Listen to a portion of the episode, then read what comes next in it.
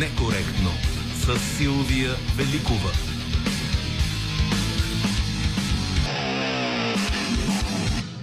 Вие сте с последното издание на Политически некоректно за 2022 година, затова и днес то ще бъде обзорно. Ще говорим с вас за най-важните събития от седмицата и месеца и годината, за да видим какви са били тенденциите и защо се оказваме на финала на годината отново пред предсрочни парламентарни избори. Екипа ни, който ще е в студиото днес, Андрея Монокян, Марина Великова, Добрина Карамболова, за нас в социалните мрежи се грижи Евелина Георгиева. От нея ще очакваме и вашите мнения по темите, които ще коментираме след един часа. Гост в политически некоректно ще бъде Осман Октай, за да коментираме тези процеси, но и да погледнем към следващата година. А сега към въпросите, които ви задаваме днес и очакваме вашите отговори на нашите телефони. Припомням ги 0889 202 207, 029 63 029 и то е а, нашата покана да обърнем заедно погледа си назад, за да видим каква беше 2022 година, която, както всички, които следят политическите процеси, а, са забелязали, че изпращаме отново със служебно правителство с едни плаващи мнозинства, които често стават конституционни, но не когато става дума за мнозинство, което да застане за редовно правителство. Защо отново сме изправени пред перспективата да ходим на предсрочни избори? Кой ни води към тези избори? Кой ще понесе отговорността, ако се стигне до тях? Каква е ролята на президентската институция? Това са въпросите, които ви задаваме днес. Ще четем мненията ви в социалните мрежи, както и ще разговаряме с вас на редакционните телефони, които вече ви казах.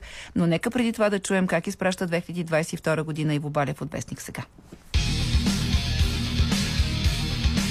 Новини с добавена стойност.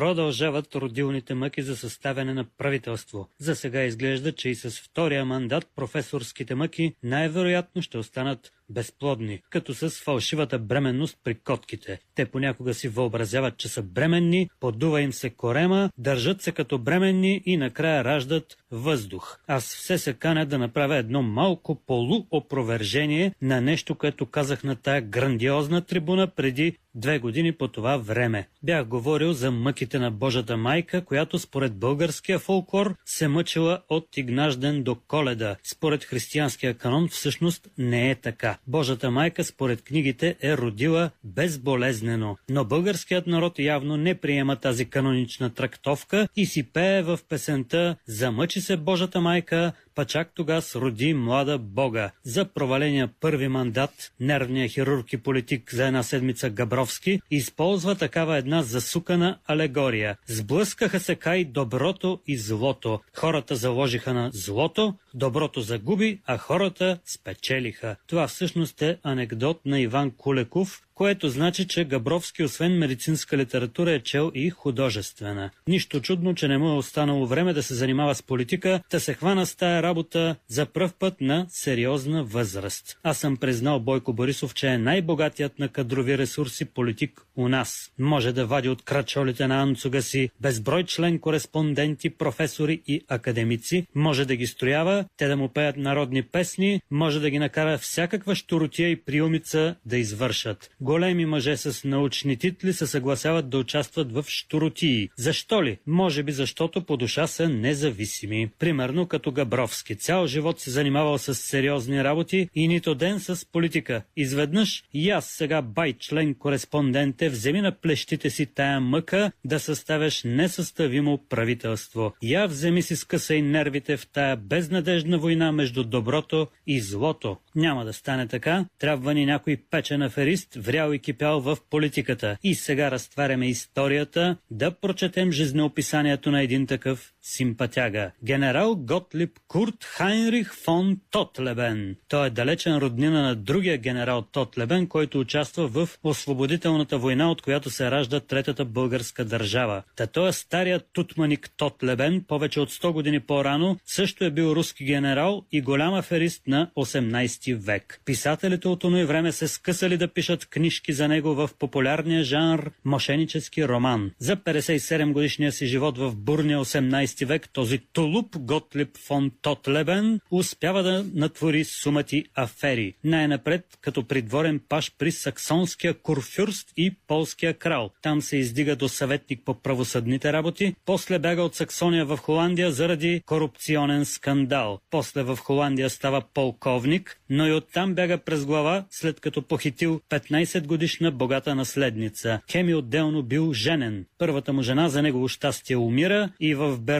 Тотлебен се жени за тая новата богаташка, с която бягал от Холандия. Става голям велможа, граф и паралия с голямо чекмедже, близък до пруския двор. Но и на тази млада богаташка и се качва на главата, развеждат се с огромен скандал и нашия тиквеник Тотлебен е изгонен от Берлин. По-късно той се връща в Берлин като завоевател, вече като руски генерал, участник в 7 годишната война. Въпреки, че имал най-малко заслуги, той успява да измами съюзниците си и да влезе в Берлин пръв, където приема капитулацията, прави сумати зулуми и обира лъвския пай от контрибуциите. След това и в руския имперски двор се забърква в някакви шпионски игри, разжалват го, пъдят го от Русия. Но след известно време Тотлебен отново се връща на почетна генералска служба в руската армия. Мътна и до днес неизяснена история, но мисълта ми е, че някой такъв опитен политик, измамник и чаровник ни трябва, а не измъчени професори, които болезнено раждат въздух. Този тот Лебен има рожден ден след три дни. Ако беше между нас, щеше да навърши 307 години. Но и той не е такъв мошенник да надхитри биологията, като Божата майка, която родила безболезнено. Не като нас, дето виждаме толкова зор, за да родим едно дете или редовно правителство. Да не говорим колко мъка ни чака на празничните трапези, където ще тестваме границите на тържественото пиянство, чревоугодие и кой знае колко още смъртни грехове, които ни няма как да заобиколим, от плюскане ще се преуморим, лов на лисици в цигарен дим, а Господ гледа тих невъзмутим.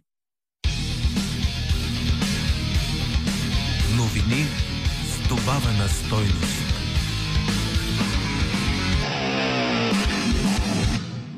0889-202-296-315-65, Телефоните за вашите коментари, вашия поглед назад към отиващата си година, процесите, с които я изпращаме, но и причините, поради които стигнахме отново до тук. Ето какво пише Румен Митов в Инстаграм. Машините не дойдоха, не дадоха на ГЕРБ и на ДПС необходимите гласове в Народното събрание, за да се върнат на власт вече официално в комбина. Затова първата им основна цел беше премахването на машинното гласуване и връщане на манипулациите на изборите с хартийна бюлетина. Целта е почти постигната, знаем и начините за манипулация. Остава да видим само какъв процент ще са невалидните бюлетини. Радев за две години видя, че няма начин да изземе ролята на главен корупционер в държавата. Овладените от ГЕРБ и ДПС институции са непреодолими пречки, най-сериозната от които е пазителя на корупционното статукво Гешев. Все пак за двете години президентско управление той успя да владее някой, овладее някои властови позиции, които му гарантират роля в бъдещата корупционна власт, комбина с ГЕРБ и ДПС. С две думи, ламята вече има три глави и плячка от еврофондовете и бюджета ще се дели на три, пише нашия слушател. Добър ден, казвам и на първия слушател, който ни потърси на редакционните ни телефони. Ало, здравейте, господин Здравейте. А, значи ще почна така за мен, за тази година, за миналата, за по-миналата. Просто как да ви кажа, а, убедих се, че ние хората, и то много по-голяма част в България са прости или безбожни.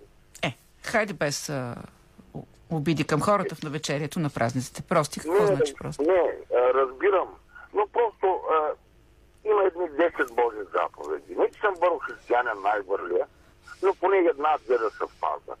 И това стига, като за начало просто. Това ли е вашето обяснение за перманентните политически, економически и други про- проблеми в страната ни? Е, почти да. Добре, как... Значи, второ, второ, второ искам да кажа. Да. А, а, значи някой беше казал, не е важно какъв цвят е котката, важното да хваща нещо. И третото, което искам да кажа. А, през 1920 година е писана една а, предизборна програма. От едни 25 точки в една държава от Европа.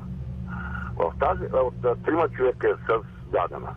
Значи, да ви прочета само трички от тия 25. Хайде да чуем после другите слушатели. Четете. А, служебните постове да не се раздават по политическа семейственост. Второ, всички граждани на тази държава са с равни права и задължения. Строги санкции срещу спекуланти на храни, земи, продукти и такива работи. А, значи тая програма е писана от трима човека, които завършват на, с буквата Р. Антон Дрекслер, Федерер и Адолф Хитлер. Какво лошо има? Аз не мога да проумея а, защо никой не спазва, никой не предложи поне тия три точки. Тези, които са предложени от Хитлер. Програма. А, вашето мнение с а, вашия опит да обясните какво се случва в България. Следващия ни слушател, добър ден. Добър ден. От бай Димитър от Пловдив. Здравейте. Ако искате да разберете как ще живеете не в най-бедната свръхбогата България, моля ви само едно. Да ми се обадите след предаването, за да ви дам пълни подробности. Ако Добре. сте българка родолюбива. Нашата, нашата редакторка, надявам се, знае вашия телефон. А сега да добавим и нашите слушатели в социалните мрежи. Андрей Куртенков пише, стремежа за нови избори е довод в полза на тезата, че машините са пипани и така са добавени изкуствено гласове на Продължаваме промяната и Демократична България. И логично е сега техния процент да падне. Много вероятно е и български възход този път да не мине бариерата, което автоматично ще доведе до увеличаване на броя депутати и относителната тежест на другите парламентарно представени партии. Това пише нашия слушател по а, така, вероятността да вървим към избори и дали те могат да променят нещо различно от това, което в момента следим като процеси и като възможност за общуване между формациите. Борислав Найденов, вече на всички трябва да стане ясно, че ако си тръгнал да протестира срещу властта, не трябва да спираш докато тя не падне или не те прибере в затвора. Протестите през 2020 бяха тихомолком прекратени с очакване властта да се смени на избори. Вина за прекратяването им може да се търси в кого ли не, но основно тя е в наивността на протестиращите, пише нашия слушател. И имаме ли на телефоните връзка сега? Добър ден, кой се обажда? Мариан Димитров от Рута се обажда. Добър ден, госпожа Великова. Чуваме ли се? Да. А, за да а, няма правителство, има а, два фактора. Един е наближаващите местни избори, които пречат на партиите да влязат в очевидно безпринципни коалиции. И другата е а, олигархията, на която всяка партия е маша в ръцете, които не са успели да, да седнат да се разберат как ще радилат баницата от идващите пари от Европейския съюз. А местните избори са важни, защото който държи местната власт, той има големи шансове да спечели национални избори. И понеже е, няма да е толкова очевидно тези безпринципни коалиции, е, мисля, че това се случва в третия мандат, когато под натиска на външни економически и политически кръгови влияния ще бъде съставен такъв кабинет. Не заради друго, най-малкото да освоим парите, които чакаме от Европейския съюз и за да може тези вътрешни и външни економически политически кръгови да се бъдат взаимно полезни. кои ще са в това правителство според вас? А, то, то наистина може да бъде експертно или нещо такова, но мандата ще бъде на българския възход и ще бъде подкрепен от всички други така наречени евроатлантически партии. Тоест от Продължаваме промяната, Демократична България, ДПС и ГЕРБ, така ли? И, и, и ГЕРБ, и, и, БСП, които ще... а, а, Тоест всички без възраждане. всички без възраждане, Ще го подкрепят, смятате вие. а, ами... Е, сега някой от тези може и да му изненада, но... Но ще има правителство, казвате вие. Така ли? Аз убеден, че Убеден. Еми хубаво, ще се чуем а, след нова година, ще видим дали това ще се случи така. Към този момент а, никой не дава а, доминиращ процент, който да гарантира да има правителство след, из... след а, нова година, но да видим, може пък а, политиците да не са искрени в това, което декларират. Добър ден на следващия ни слушател. Добър ден, значи съм. Вие сте? Благодаря много. А, значи Георги Егов се казва, аз няма да има правителство, това е сигурно. А, страшен плурализъм имаме тук. Защо, защо смятате така? Всички неща го показват, че няма да има правителство. Както всички неща показаха преди 24 февруари, че войната в Украина е 100% сигурна, а почти целият елит на България тук се е подчудикал. И какви ли глупости четях в Фейсбук и в Инстаграм и в Твитър. И а, та, тая посока е доказах ми се и продължава. След 2001 година фактически нямам никаква надежда за това, за това, което а, те наречения български народ. То е само а, оптимално български народ. Дайте да не се връщаме чак 2001 година. Какво... 2001 пролетта, когато падна правителството на ОДС. Никаква надежда няма за този народ. И при първото разместване на геополитическите пластове на Балканите, той е тръгнал към небитието и там, там му е мястото на този народ. Не, Казваме го един бивш българин, Сега, вие сте... е емигрант в собствената А, вие, сте, вие се, вие се а, представяте като бивш българин. Добре, ами надявам се да, да не сме тръгнали съвсем пък към пропаста и да има някакъв а, а, шанс да се извлечем сами от там, на където изглежда сме тръгнали. Петко Петков а, пише в а, Фейсбук. Политиците са скъсали всякаква връзка с реалността, в която живее обикновения българин и ще сме на избори, докато не им излязат сметките. Среднощните събрания показаха и кое им е най-важно, пише той. Отново към телефоните. Добър ден. Добър ден. Здравейте. А, Вие сте. ами, значи, защо България няма управление, искам да ви кажа. Защото всички партии са създадени с грабежа на България. Комунисти ограбяха народа чрез мутрите и с куфарчета раздадаха да владеят, е, да създават партии, да заблуждават народа и медии, и всичко е платено, всичко Е, е, не дайте да поставени лица, обобщавате няма така. нищо народно. И сега трябва да излезем на площада и да викаме да, да викаме джендъри вън. Сега джендърите вкараха във властта и комунисти и всичко. Значи не, няма да продължи този разговор по този начин. Много съжалявам.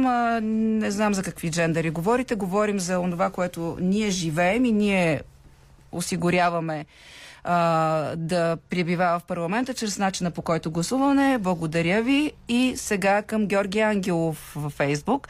За да ходим отново на избори, вината е в егото на партиите, които не могат да превъзмогнат своята непоносимост един към друг. Недълновидните решения, които предлага Раде, всячески се стреми да балансира между партиите, като им дава време за диалог и намиране на решения а, от излизане на политическата криза. А, пише нашия слушател. Аз добавям само други въпроса как използваха това време политическите партии. А, всеки, който следи работата на парламента, може да прецени сам дали за опити за правителство или за уреждане на правила за следващи избори си го използваха. Тотю Генов, предсрочните избори ще са неизбежни, ако не се постигне съгласие по точките, за които трябва да има съгласие от останалите партии, които се предлагат от политическа партия Продължаваме промяната. Президента и президентската институция не води към решаване а, на въпросите. Целта на президента, който еднолично бави два месеца връчването на проучвателния мандат за създаване на редовно правителство на първата избрана политическа партия ГЕРБ СДС, докато не се избере нов изборен кодекс и сега уж вето, той самия е убеден, че няма как да мине и уж сега дава пак с еднолично решение и на втората политическа партия удължаване на времето за проучвателен мандат за създаване на редовното правителство. Три удивителни има след коментара на нашия слушател. Кой е на телефона? Добър ден. Добър ден. Слушаме ви. Здравейте, госпожо Великова. Здравейте. Светлан Георгиев се казвам от София. Мгм. А, въпросът, който задавате, разбира се, е много важен, но отговорът според мен не е много труден, защото вие виждате а, как а, ни класират в последните класации на Европейския съюз, страна, която има най-малка подкрепа за Украина и за евроинтеграции и евросближаване. Да, и между другото да най-малка и, друго може да се очаква. и най-малка са причастност към бежанците. на а, няколко връщане назад, а, на всякакви стари модели, които трябва да ни доведат до нови върхове. Хората забравят, че новите лица, дори и да грешат, дори да са малко неопитни, са свързани с новото и с прогреса, с бъдещето. Тя се залага от западноевропейските ни приятели, от американските ни съюзници. Между другото, когато се казва Запад, много странно е, че някои хора забравят, че и на изток има страни като Япония, Южна Корея, Тайван, които са също Запад. Да, да, по принцип ние използваме западни страни като едно по-обобщаващо понятие за на държави, които а, така са изградили някакви основни принципи, към които ние все още се стремим. Каква е прогнозата ви за това? Ще има ли правителство? Важно ли е това? А, предвид и разделителните линии, които си поставят непрекъснато политическите партии, компромис ли би било все пак да ги преглътнат и да управляват заедно, как мислите? Следя нещата, разбира се. Аз няма как и да не ги следя. А, но смятам, че ще се бъде онази поговорка, която се казва за българина, че българина винаги хваща последния влак, но го хваща. Така беше и преди. Така смятам, че ще бъде и за бъдеще и да да си го пожелаем, защото всяко връщане назад, както са казали, в историята е само фарс. Добре, въпросът е кой е последния влак. Благодарим ви и на вас. Хубави празници. Гергана Георгиева изминалата година свали окончателно маските на така наречения ни политически елит. Продажни без смисъл за бъдещето на държавата, подвластни на чужди интереси. И не е важно как гласуваме, а кой брои. Всички слушатели, мисля еднозначно, са разбрали защо е важно, че се промени изборния кодекс. Добър ден на следващия ни слушател. Добър ден. Здравейте. Здравейте. Иванова София. И понеже е последно предаване, благодарим за трибуната, за възможността всеки каквото му тежи да си каже. И извинете, ако сме били досадни, невъзпитани, резки. Все пак да запазим а, високия стил на радиото и с огромно уважение към вас и екипа ви, особено към музикалните ви редактори. Като на файлетон да започна с следното. Географският център на Европа е град Пилзен и всеки да се подрежда както иска на изток и на запад. И понеже една партия е решила, че парламентар... партиите са изчерпани като, като същност, като идеи, да не говорим за идеологии изобщо, те понякога са пагубни, предлагам да си върнем царя. Търновската конституция е само прашлясала, но тя може винаги да се възроди и стария напред. То друго, като не ни е останало и като не се броим ние за фактор, ние народа, някои ни наричат суверен, а, направо да идва царя, Няма как да стане това, така че пред, така Е, да го се, разбирам за какво разбира искате да кажете. Аз бих искала разговор наистина да не е ироничен, а да е сериозен. Тревога, за мен лично тази година е тревога, след като в Европа има почернени майки, след като има война, след като не виждаме изход и светлина, ние сме потънали в някакъв, дано да е много кратък ад. И всички ние допуснахме това. А, къде някои лъжливи преговори водили, подписвали някакви декларации, да, де, но младите хора, както във всяка ужасна война на Европа, умират. А, това е голямата тревога. Така е. Така е и тази война поставя на изпитание българските а, политици, както за това дали могат да взимат решения в такава ситуация, така и включително на тяхната човещина. А, Людмила Стоянова а, се връща към а, темата за годината, която изпращаме като че ли отново в а, очакване на следващи избори. Често ходим на избори, пише тя, защото не могат да си поделят порциите, смята нашата слушателка. А, Снежана пише, борбата против корупцията не може да е резултат на ако продължаваме промяната, се прегърне с носителя на корупцията, забрави за всичко до сега и се съгласи да бъде смокинов лист на ГЕРБ и ДПС. Реалността не трябва да се покрива, всеки трябва да си носи последствието от това, което е направил, пише тя по повод опитите за съставане на правителство и преодоляването на различия между тези, които така или иначе по силата на математиката трябва да сформират някакво мнозинство. Към телефоните отново отиваме. Добър ден. Ало, Здравейте. здравейте, госпожа Великова. Ваня Петрова се казвам. Здравейте. А вие ограничихте периметъра да не използваме ирония. Ех, ще се опитам да го оставя. Макар, че че това Използвайте не само, не ни връщайте към монархията, защото няма нужда чак към не, не, такива Аз експерименти. към други неща ще препратя, но сега за мен а, образът, който олицетворява състоянието ни, динамиката ни от години насам и сега в настоящия момент, така намирам в една прочута картина на Брязел. След, слепци, водени от един еднок, и водещия с един крак на пропаста, с друг на скалата. Какво следва от това? Всеки да си направи извода какво ни очаква. ние сме точно с единия крак над пропаста. И мисля, че това отговаря на всичките въпроси минало и бъдеще. Благодаря ви за обаждането. Добавяме сега тук и още няколко мнения от социалните мрежи. Веселин Божиков годината беше продължение на миналогодишната геополитика.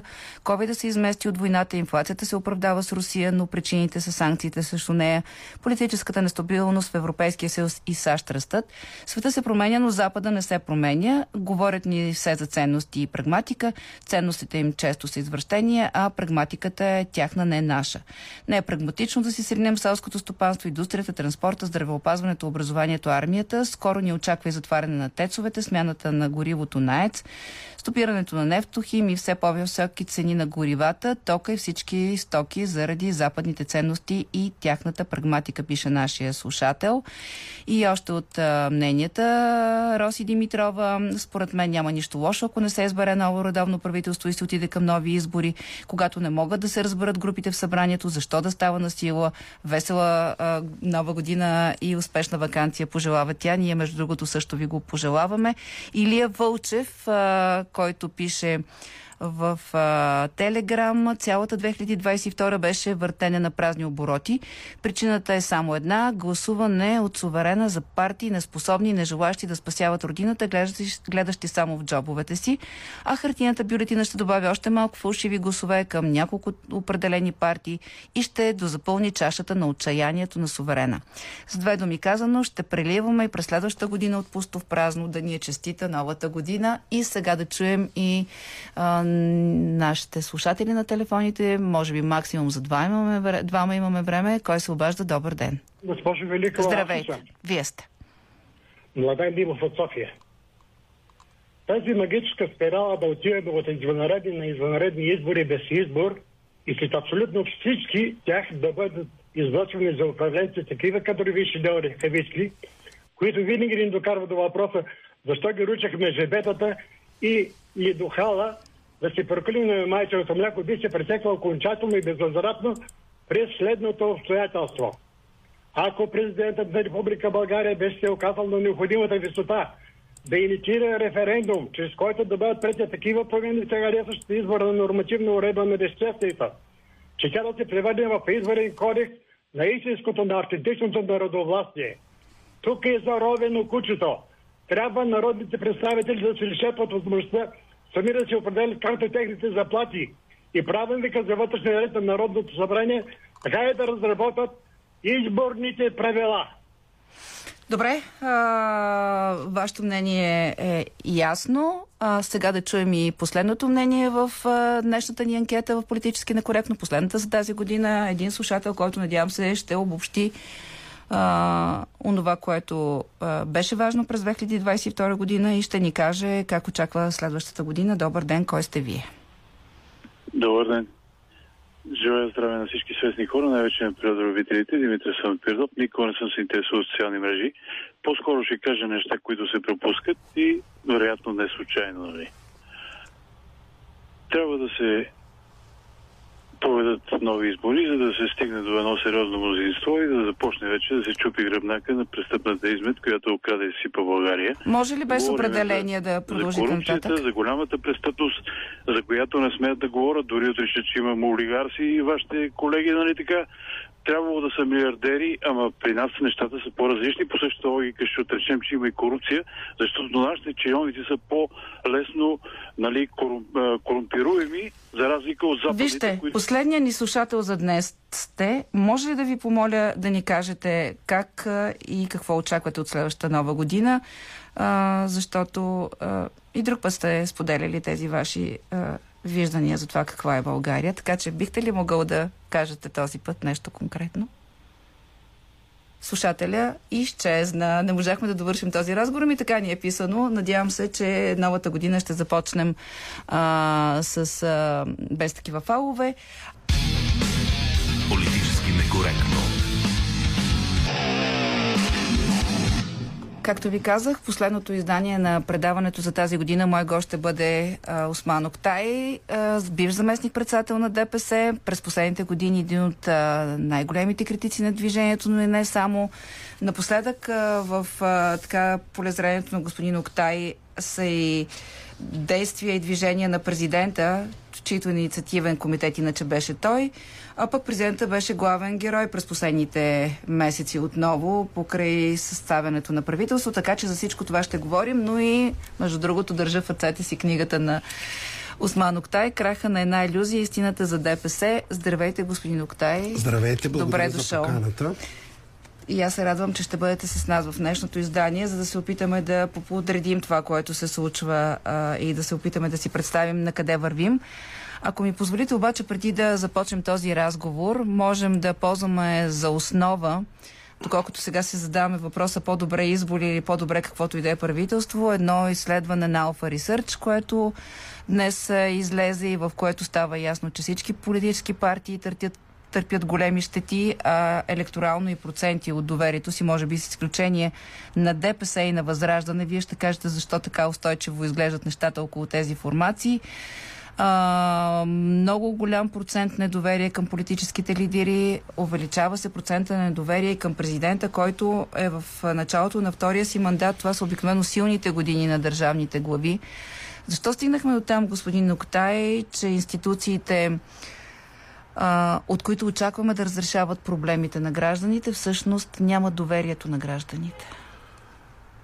Всъщност институциите, по-скоро политиците... И всъщност хората ли са виновни за това, че няма доверие в институциите? В, хората не са виновни за това, защото а, гражданите очакват решение и то държавни, институционални решения от а, овластените от тях. Имам предвид хората в институциите да се доконкретизира. Да. И е, хората, гражданите на България очакват е, решения, които ги тревожат от своите избрани, овластени представители във властта. Било то президент, било то парламент, било то Министерски съвет и така нататък. Но при нас последните две години и особено от началото на войната до такава степен имаме разделени и институции, и лидери, и партии, които опитват се да използват страха и емоциите на нашето общество, вместо да обединяваме и да излезем като единна силна нация от тези кризи, ние отслабваме всеки ден а, с гражданската енергия, която би трябвало да бъде обединена. И това се случи след 20-та година, когато започнаха протестите за промяна и отвоюването на държавата от политико-олигархичното задколисие. И всъщност нещо, което днеска владее съзнанието на много а, така фалшиви представители. Ние ги наричаме статукво, ние ги наричаме представители на задколисието. И когато тези протести получиха 70-80% подкрепа от гражданското общество при анализите. И това не беше добре, прието от така нареченото задколисие, което ни владее последните 30-32 години. Добре, да обаче, вижте, някой пък казваше, и даже ако си спомняте, имаше и разследване на прокуратурата, че именно зад колисието стои зад протестите. Спомняте си, господин Гешев пусна едни звуци с едни договорки, за които се твърди от прокуратурата, че са между Васил Бошков и хора, които участваха в протестите. Така че май зад колисието всеки го провиждаше на различно място. Значи аз като човек с претенции от 90-та година, познавайки хора, личности и събития политически за тези 32 години, неща, които съм описал mm. и в книгата, и а, ние сме една превзета държава още от 90-те години с един контролиран преход, който организира този политико-олигархичен модел на развитие, типично по московския модел, кремълския модел, създаване на олигарси, назначени олигарси и а, а, техните политически посредници. И всичко това всъщност доведе до днешните а, и събития, когато гражданите в България вече а, с това поведение на превзетата а, демокрация, контролираната демокрация, контролирания преход, гражданите а, вече намразиха демокрацията, че демокрацията нищо не донесе в полза на гражданите. Да, на 10 ноември такива бяха коментарите, че също са загубили повече, отколкото са спечелили Всъщност, от промените. ние днес как, на какво сме свидетели? аз нямам намерение да вляза в а, този анализ, а, който правят вашите уважавани а, нали, участва, уч, политически анализатори, да, да анализират менталитета на българина и българското общество. Аз по-скоро ще анализирам следствията от политическото поведение на лидерите за и влиянието върху това общество. Значи не е случайно, че днеска възрастното поколение пенсионери си с носталгия говорят за живковизма и колко са ходили на почивки, колко е било добре, нямало гладни, нямало това, кризи. А и това разказват и дори на внуците си, които днеска не изучават дори в а, училищата и в университетите какво се е случвало по време на а, живковизма, примерно. Оне ден имаше репортаж в една телевизия от ваши колеги за Белене, mm-hmm. че децата родени в Белене не знаят за лагера Белене, примерно. Та защо ги казвам тези неща? Всичко това докара до там а, българското общество да се роди като силна нация, обединена нация и а, а, да, да, да, да, да, има, да излъчва свои собствени лидери, ние се оказахме в една превзета от задколисието държава. И аз затова приех да бъда член в инициативния комитет след поредица разговори с президента Радев по негова покана, а, че ще се обединим въпреки различията си в състава на инициативния комитет да се съберем в полза на протестната вълна, на младата енергия, а, за да отвоюваме държавата, обединение от а, превзетата държава, превзета от задколисието. И а, всичко това а, всъщност а, ме накара да, да приема да бъда в инициативния комитет и понеже а, трябва да отразим какво определя последната година? Нали, правим анализи, какво да, се случва в България. Точно така. Много, а, няколко събития, които се случиха, имат отношение към развитието днеска на ситуацията в България и тези анализи, които излизат. А, първо, а, ноември месец, а, след поредица служебни кабинети, ние избрахме президент Миналия- за втори мандат Да. миналата година и новата формация Продължаваме промяната спечели изборите. Нека да кажем само, че те бяха скачени съдове. Те си преливаха взаимно подкрепа. В този смисъл естественото очакване беше те да вървят партньорски нататък. Аз винаги не разделям политическите формации от поведението и позицията и на президента. Президента спечели втория си мандат за това, че институционализира тази промяна, тази, тази протестна вълна. Когато слезли сред протестиращите, се коморят за юмрука юмрук, да. и така нататък, но при, във всеки случай той институционализира протеста и европеизира този протест. И стана а, протеста, привлече вниманието на европейските лидери и европейските медии. Това беше силата на тези протести. И от това се възползва и президента, и затова и ние влязахме в инициативния комитет. Ма какво това го оценявате това? сега. Сега го Какво се наричате случи възползване. покрай Да. тази протестна вълна? Първо, Слави спечели и загуби доверието на тази протестна вълна и вече не са на поличи, в политическото пространство. А, гледахме по време на протестите много хора, които обикалят да се качат на сцената, вече ги няма. Та, след а, като се появи а, новата формация от министри на президента и едновременни избори, продължаваме промяната, спечелиха изборите и декември месец а, а, направиха правителство и това е вече както единия политически момент е избора за втори мандат на президента Радев до него, след неговата клетва, особено поведението му и след спечелването на изборите от а, продължаваме промяната, представляване от Кирил Петков и Асен Василев а, и осъществяването, а, конструирането на правителство декември месец. Съжалявам, че ще го кажа. Още тогава казах, че с усмивки, с добри намерения, тази коалиция няма да съществува твърде дълго. И за това трябва да направят необходимите политически действия в коалиционното споразумение, за да могат да се защитат гърба на промяната, да не бъдат съборени, да не бъдат смазани. Не само войната, която обърна нещата в България, когато Путин обяви война на Украина, и обърна и много събития в Европа. изведнъж покрай войната на Путин и в Украина, около тези военни действия, са, а, изведнъж лъснаха както европейските зависимости на европейските лидери, така и зависимостите в България на тези олигархични кръгове, които бяха подвластни на руските интереси в енергетиката и в други области.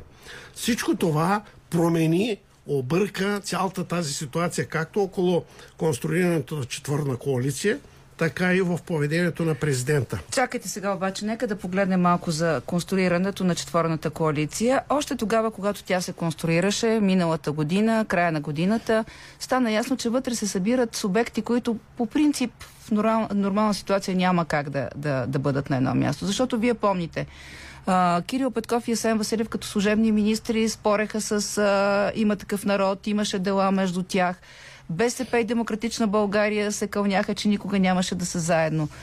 Така че не беше ли заченато още тогава този край на правителството, който беше ускорен от това, че Слави винаги си действаше според собствените му планове и просто разтури коалиция. Всъщност това имах предвид, като казах, че набързо са осъществи това иска, правителство. Задавам въпроса, защото е важно да, да гледаме случилото се и да гледаме процесите сега, защото сега също има сили, които казват, трябва да има на всяка цена правителство. Ето сега в момента сравняваме настоящата ситуация с да. това, което се случи декември месец. Къде беше голямата политическа грешка на Кирил Петков и Асен Василев след спечелването на изборите? Те трябваше да направят 5, 10, 15 точки в програмата си, около което да се обединят и да следват едно по едно.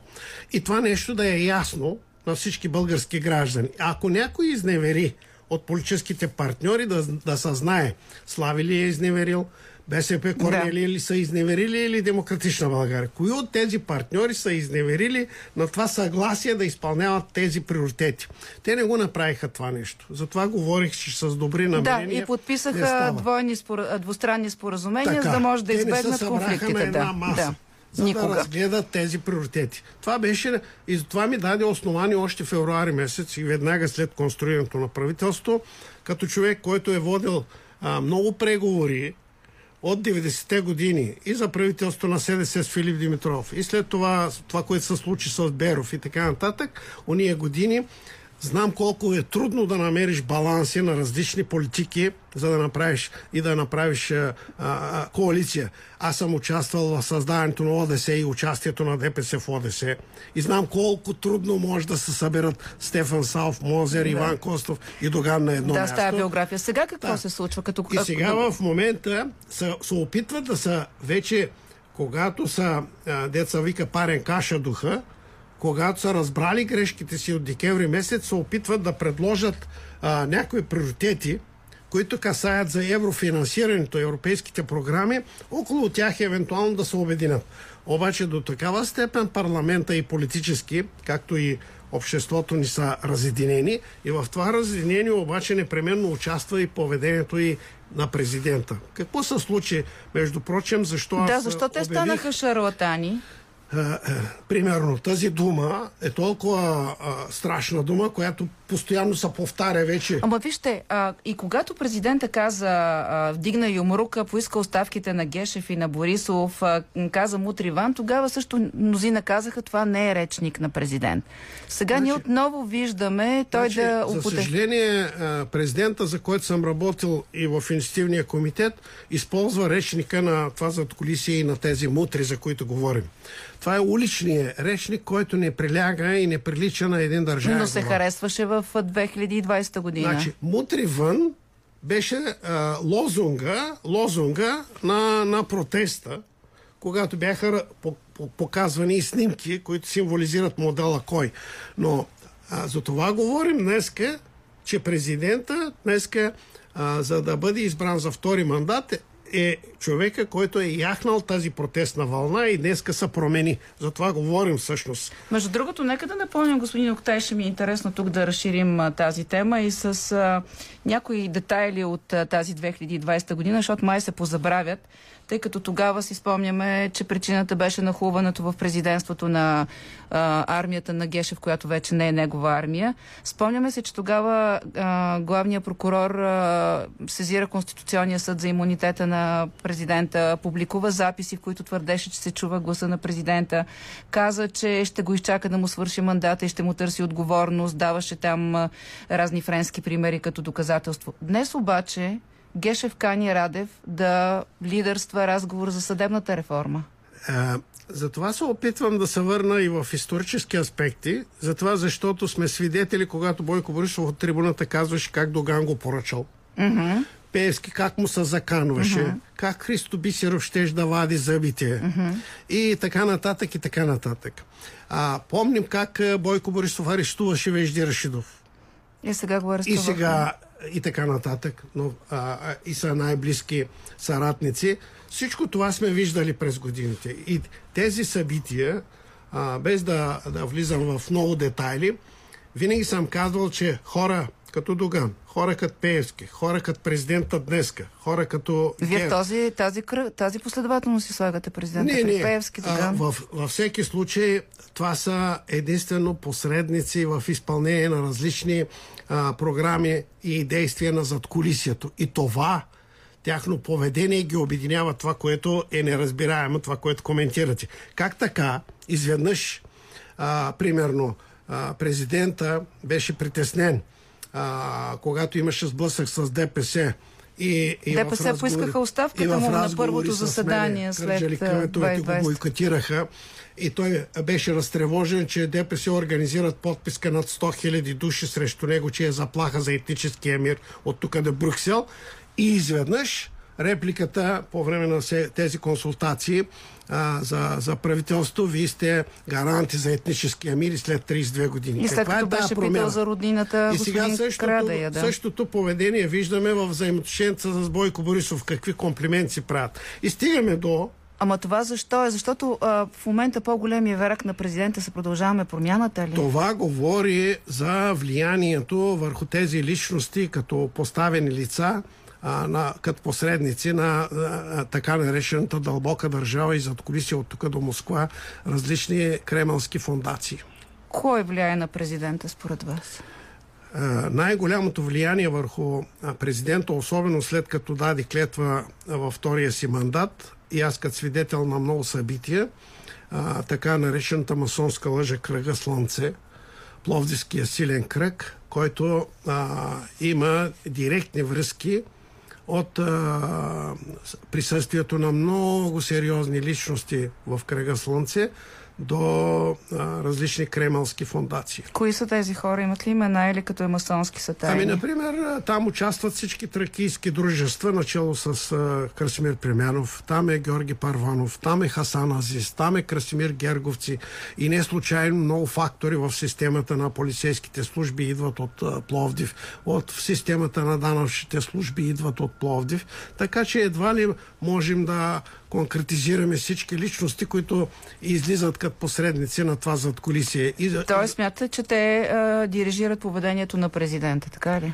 Ами вижте, аз в първия, първата си критика, че ще се оттегля от инициативния комитет, а, много сериозни хора от Пловдив, съжалявам, че ще го кажа по този начин, да не звучи а, самохвално, ми се обадиха какъв проблем имам аз с президента, примерно че изведнъж да, негативно да, отношение. Да, аз казах, вие кои сте? Аз, аз вас не ви познавам. Вие кои сте? Ако, ако аз викам единствено, съм разговарял а, с президента преди да приема да стана а, член на този инициативен комитет, но а, говоря за много а, промени и от моите разговори и впечатления, които имах. Примерно, а, как така президента само след 3 месеца, когато се състави това правителство, той ги нападна а, директно покрай започналата война в, в Украина. Той има друга позиция в момента има друга така. позиция. И сега в момента, а, наблюдавайки а, начина по който водеше преговорите през лятото миналата година, къде ги притупа за, за един ден пред да отиде в Лисабон и сега как ги протаква още на трети след изборите. Аз казах, че а, правителство няма да има. Средата на март месец ще има а, а, а, пресрочни избори и и, и, и а, защо съм го казал това нещо? А, вече а, от, след моите разговори с президента, а, вече разбирам неговото поведение и какво преследва. Вие кога за последно сте се чувал с президента? Септември месец миналата година преди изборите, когато вече последно приех да, да бъда и вечерта на изборите. Тоест преди президентските избори. Преди президентските избори ми беше последния разговор с него в неговия кабинет, а, заедно с Димитър Стоянов и един ваш колега от прес-центъра.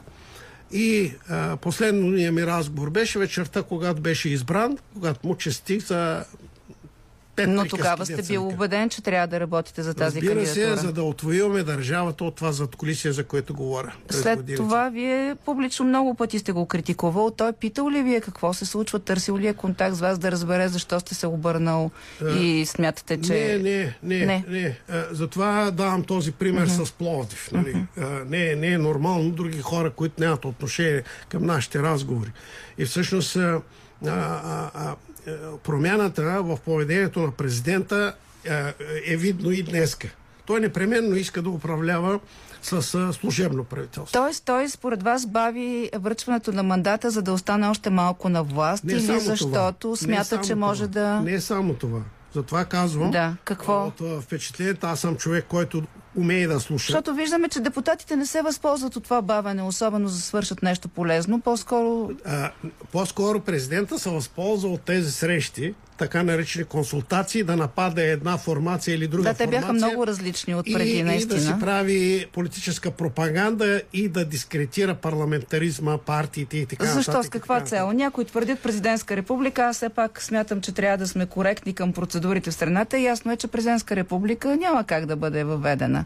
Каква му е целта? Президентската република, като процес някой си, ако си постави за цел да го постигне, дискредитирайки парламентаризма, дискредитирайки партиите, спокойно може да, да, да отиде към един референдум и чрез този референдум вече да се притисне За- не може да има. формации. Не може да има такъв референдум, вие знаете. Референдум за а, промяна на системата президентска република, която да принуди ако е успешен този референдум, да, да принуди политическите формации парламента да свика Велико събрание. За това говоря. Ми, тъ, те, според действащия закон за референдума и Конституцията няма как това да се случи легитимно, освен ако няма някакъв друг начин да бъде провокирана тази вижте, промяна. когато виждам аз как се спазват законите в България, как въпреки санкциите на Брюксел, въпреки а, а, а, събитията, които се случиха около Шенген, въпреки заплахата да не получим определени средства, защото не изпълняваме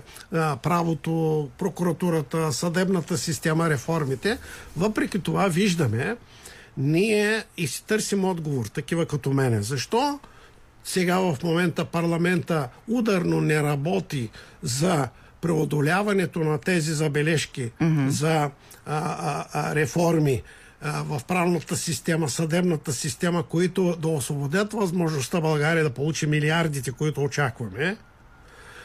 А ние правим всичко възможно да се занимаваме с бюлетините и начина на гласуване. и Е, вие като стар политик сигурно знаете колко е важна процедурна, изборната процедура за крайния резултат. Изборната процедура е много важна, за, особено сега- за местните избори, Мгм, които защото местната мафия, организирани а, а, ГЕР, БСП, ДПС в, а, в тези а, общ, особено малките общини, има фамилии, които контролират житието, битието. Аз винаги съм То говорил. само през бюлетините ли може да става това, госпо- господин Октай? Много ми е интересно, защо не, мог, не можаха да овладеят машините или тези кръгове? Еми, машините няма как да бъдат е. овладени, защото те показват истинските резултати. Примерно, а, понеже говорихме за ДПС, ДПС направиха експеримент а, как в една тяхна секция 390 човека могат да гласуват и да се справят с машината и 390 гласа за ДПС да получат. Така че няма проблем. Но проблема е в друго. На времето ние доказахме в Шуменски съд, че в една секция Браничово Шуменско 222 човека, които въобще не са в България, могат да гласуват и бъдат дописани, че са гласували. Доказахме ги тези неща в Съда. съдебна Мгм. процедура Мгм. в Шумен. Тогава съда и прокуратурата се мълчаха и казаха, че това не влияе Да, не променя крайния избор резултат, Ето да. сега в момента, защо давам този пример? Сега в момента всички обясняват как ще има а, а, в компютъра, без да излъчва протокол, ако спорваме някъде в някоя Да. секция изборите, Съда ще ги може да се отвори това Мгм. нещо. Обаче съда след това казва, че това не влияе Не се на налага, изборния защото не влияе на изборния Те резултат. затова и го правят. Добре, но ДПС, вие сам го припомнихте това нещо. Аз си спомням, че а, когато бяха въведени машините, ДПС ходеше а, в рамките на своята кампания, обучаваше хората да гласуват с машини. Помня Йордан Цонев, машин, а, ръка да не пипва хартия. Защо сега те станаха част от а, това хартиено мнозинство? Заради това, което Бойко Рашков ли направи по време на... А, Вижте, проблема Бойко двата? Рашков а, единствено ги тревожи, за, те, както БСП, а, опитват се партийните ръководства да оправдаят ниските си резултати. Ще ви кажа. Но те пак са- те са ниски, ниски, но на фона на другите партии ГЕП, ДПС Сега. стои стабилно. Движението за права и свободи, нека да чуят вашите зрители. Има един проблем. Мгм. Те стигнаха до твърдото ядро 160-170 хиляди гласа вътре в страната. Те получиха 90 хиляди гласа от Ердоган Турция. Организирано държавно. След това получиха цигански вод, те затова им трябва Тилян Пеевски. А, в Монтана 10 хиляди, във Враца 10 хиляди. Това са контролирани корпоративни вотове, които са около 60-70 хиляди. Като ги сумирате, те стигат до 320 хиляди гласа. Но ако ги контролират Министерството на вътрешните работи, ето, например, по време на Бойко Рашков, в а, Монтана Враца, Колко паднаха? те, те, те загубиха 80% от тези а, а, цигански гласове. И сега при Демерджия, при служебното правителство, и това синхронизиране и вече искрина любов между президентството след войната, за Анаватан, както казахме, изведнъж те си възстановяват позициите в тези региони. И как се случва това? Та, всичко това има и нещо по-тревожно и, и, и аз като човек, който е оглавявал е- 11 години предизборния щаб на ДПС, не че това по мое време, съжалявам, че така ще го кажа, се е случвало, но нищо от тогава вземахме 400-420 Едно и тогава и хората гласуваха Не, не, говоря за важно. е- друго. Да. В, в, а, типично турските села, феодално затворени села под контрола на ДПС и техните феодали, както ги нарича и, и Асен Василев и, и Бойко Рашков, контролират целия изборен процес. Примерно в една община Завет, където никой не ходи. Турските села, те контролират целия изборен процес, дори другите партии не си пращат представителство там, като членове на секционните комисии, защото нямат избиратели там. И какво се случва? Тя тази секция изцяло се назначава дори от името на другите квоти, изцяло с кадри на Движение за права и свободи. Преди години в общини като Хитрино, общини като а, Самуил, общини като Завет, примерно, приключва изборния процес, вечерта и целият цувал бю- бюлетини може да ги подмениш. И след два дена да ги занесеш Ма, до случвало ли се е това? Моля? Случвало ли се Е, как да не се е случвало? За, за, за това ви дадах примера с Браничево и съдебния процес в Шумен. Ясно. А, мислите ли, че това сега ще се случва? Това Още ще се повече, случи на че избори. въпросите на местните избори ще се случат Значи, започнахме от а, тревожността на задколисието от а, тази протестна енергия. Какво значи това? Има... Независимо, че продължаваме промяната, се закичиха с това наименование, ако утре те изневерят като проекта на Слави, и те ще изчезнат, ще се родат друга младежки енергия. Аз съм убеден в, в този процес на отвоиването на държавата от задколисието, колкото да е агонизиращо това. Какво искам да кажа? Всичко това в момента е процес. Аз вярвам, ако днеска са 40 годишните поколения, утре ще се възродат 30 годишните. И ние ги неглижираме. Младото поколение е неопитно. Челевски на колко години бил? Христо Ботев на колко години бил? Младите хора правят революцията. Аз вярвам в това. И, и, и защо го споменавам? Това, което се случи 20-та година, до такава степен обърка политиците, защото сега срещам аз възрастни хора в... А, а, така обичат политиците да говорят, аз не съм политик, в различни а, супермаркети и казват, господин Октай, защо а, а, не спечелихме сега. Младежите, що не спечелиха? Ами, защото викам, родителите ги предадаха, не отидаха да гласуват.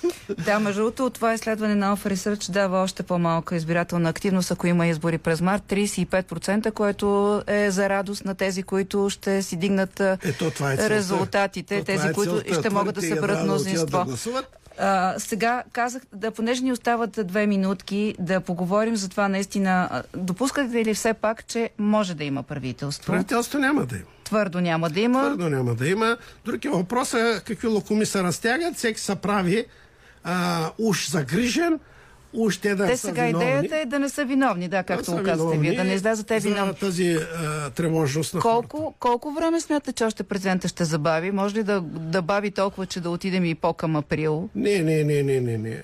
Изборите ще бъдат Март средата, месец. максимум някъде около 15 януари. Той ще приключи с третия мандат и ще насрочи изборите между, между 15 и 20 март. И след това ще видим едно управление Още едно на президента до юли месец. И, и, и ако тези анализи те първа ще коментираме след нова година Мгм. политическите събития от моя поглед а, какво ще се случи на тези избори и дали ще може да се активира друга енергия в, защото аз очаквам много кризисни събития в, в държавата до, до, до тогава, могат да се обърнат Алфа изборите. Ресърч говорят за хор... очаквания на хората, включително и социално-економически протести. И, и, и, и всички тези неща допълнително ще обърнат а, политическата ситуация до изборите. И аз предполагам, че съвсем друга картина ще има на тези избори, но ако се случи тези предсказания, към които водят mm-hmm. така наречени политолози, социолози, няма да се изненадам. И след следващите избори пак да, има. продължава президента да управлява в една нестабилна политическа ситуация с служебни правителства, дори до местните избори. До местните избори. Да видим а, дали тази прогноза ще се случи. Пък аз а, смятам с вас да си в началото на другата година да си поговорим за ДПС. Те нали тогава празнуват а, рождения си ден в началото Аз на януари. вече 20 години не присъствам в пространството. Нищо, но пък сте И писал още за повече партиите вече, отдавна го казвам, не са политически партии. Не са политически В истинския партии, да. смисъл те работят като групировки. Така, някои го работят като фирма, всеки както е решил, че по, като групировки. Благодаря ви. Това беше Осман Октай с прогнозата му на март избори, след това президентско управление до следващите избори и след това може би още президентско правителство до към местните, нали така? Евентуално до местните избори. Евентуално до местните Есента. избори, които обаче са много важни А за ако не политиците. се свалу- случат Ако няма нова енергия. драматични политически събития, март месец на изборите. Да видим какви могат да бъдат те. Благодаря ви много, че бяхте последния Благодаря гост на политически некоректно за тази година, Осман Октай. Това беше любимото парче на Силвия Петрова, един от двамата автори в нашата рубрика Отвъд хоризонта. Тя следва сега, а Силвия ще ни разкаже за по-интересните събития от 2022. Отвъд хоризонта. –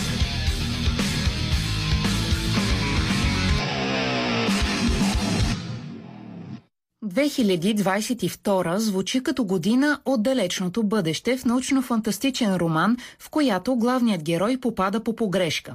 В политически план още самото и начало беше белязано от негативни чувства, като недоверие, омраза, нападение, заплахи. Мною принято решение о проведении специальной Реших да проведа специална военна операция. Нейна цел е защитата на хората, малтретирани и подложени на геноцид от режима в Киев в продължение на 8 години.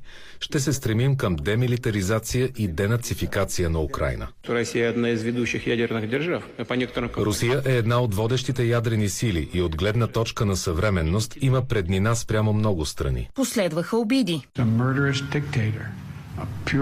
Това е един диктатор-убиец, чист гангстер, който води безнравствена война срещу народа на Украина. Той е главорез, за Бога. Този човек не може да остане на власт. Имаше проява на кораж. Если у нас попытаются отнять нашу страну, нашу Ако се опитат да ни отнемат държавата, свободата, животите, живота на децата ни, ще се защитаваме. Когато ни нападате, ще виждате лицата ни. Не гърбовете, а лицата. через 6 місяців, як нас намагаються знищити, След 6 месеца опити да ни унищожат, ние оставаме свободния народ на независима Украина. Това ще въжи и за бъдещето ни. На 24 февруари ни казаха, че нямаме шанс. На 24 август си казваме Честит ден на независимостта, Украина. Постигнахме съгласие, че трябва да увеличим подкрепата си за Украина, за да може тя да възтържествува в условията на руската инвазия. Горещо приветствам молбите на Финландия и Швеция за присъединяване към НАТО. Вие сте наши най-близки партньори и членството ви в НАТО ще засили споделената ни сигурност. Исканията ви са историческа стъпка. Доказа се, че и по време на война доброто у хората не се губи, дори напротив. Щастливи сме, че можем да помогнем на приятели в нужда. Въпреки, че Молдова е най-бедната страна в Европа, имаме най-големите сърца. Да видиш хора облени в сълзи, защото са получили топла храна и тяхната изненада от грижите, които им осигуряваме, това ни кара да се чувстваме полезни и щастливи. Това можеше да е моята баба или моята дъщеря. Ако ролите бяха разменени, бих искала някой да се погрижи за тях. За това помагам. Последните 12 месеца бяха белязани от загуба на личности и оставили следа в историята за поколения напред. Преди няколко минути Бъкингамският дворец съобщи за смъртта на нейно величество кралица Елизабет II. Извънредни новини. След дълго и тежко боледуване, Михил Горбачов е починал на 91 годишна възраст. Той беше първият и единствен президент на Съветския съюз. Бившият премьер Шинзо Абе беше прострелян и почина по време на предизборна кампания. Политици се радваха на изборни победи. Емануел Макрон, Джорджа Мелони и Лула да Силва. Вече не съм кандидат на една партия, а президент на всички. Щом нощта свърши, трябва да помним, че това не е крайната точка, а началната. От утре трябва да се доказваме. Бразилия е моят приоритет. Народът е моята кауза. И борбата с мизерията е причината, за която ще живея. Не липсваха и политически загуби. Борис Джонсън, Листрас, Марио Драги. Мисията до голяма степен е изпълнена. Страната ни продължава пътя си през буря, но аз вярвам в Великобритания и в британския народ и знам, че предстоят по-светли дни.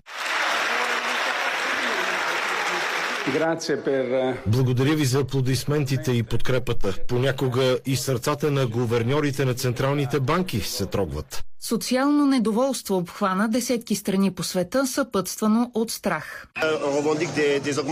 От години не са ни увеличавали заплатите. Не можем повече да понасяме високите разходи, бедността, изнемогването. Обедняваме всеки ден, а най-лошото е, че малцина стават по-богати на наш гръб. Младите хора нямат бъдеще.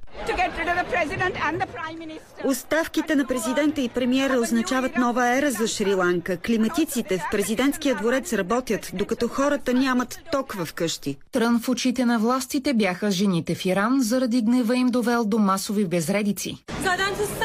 Удрали са Махса Амини по главата. Тя изпаднала в кома и е починала. Всички семейства в Иран скърбят. Да живее свободата! И тази година времето не беше на наша страна. Планетата Земя не спира да ни напомня, че сме на едно неочаквано природно бедствие разстояние от масова разруха и скръп. Наводнения и свлачища в Рио де Жанейро през февруари. Нямам думи, съкрушена съм, съкрушена. Заради всички, които загубихме, съседите ни, приятелите ни. Къщата, тя няма значение. Ние сме живи, но какво да кажем за онези, които си отидоха? Около 1700 са жертвите на наводненията в Пакистан през август. Генералният секретар на ООН Антонио Гутериш.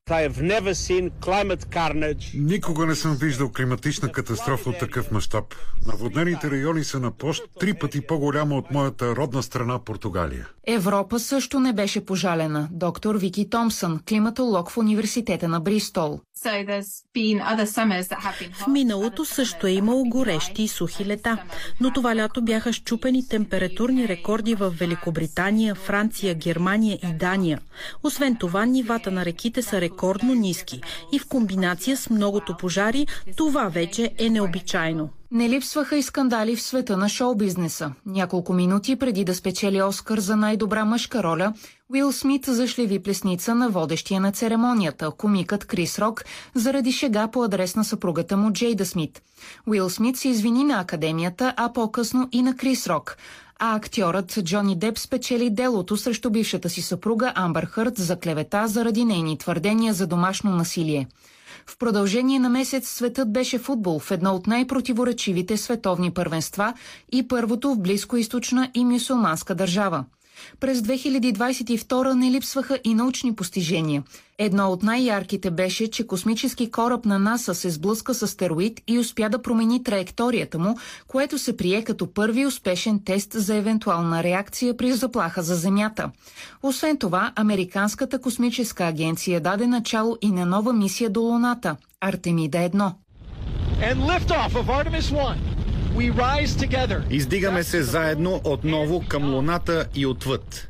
И въпреки, че в известен смисъл тази година беше като трейлър на антиутопичен филм, надеждата продължава да крепи човечеството, че ще настъпят по-добри времена за всички ни.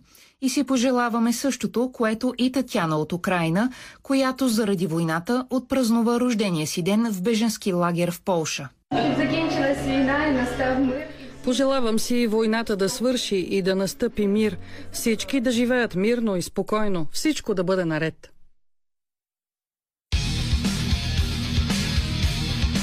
Отвъд хоризонта.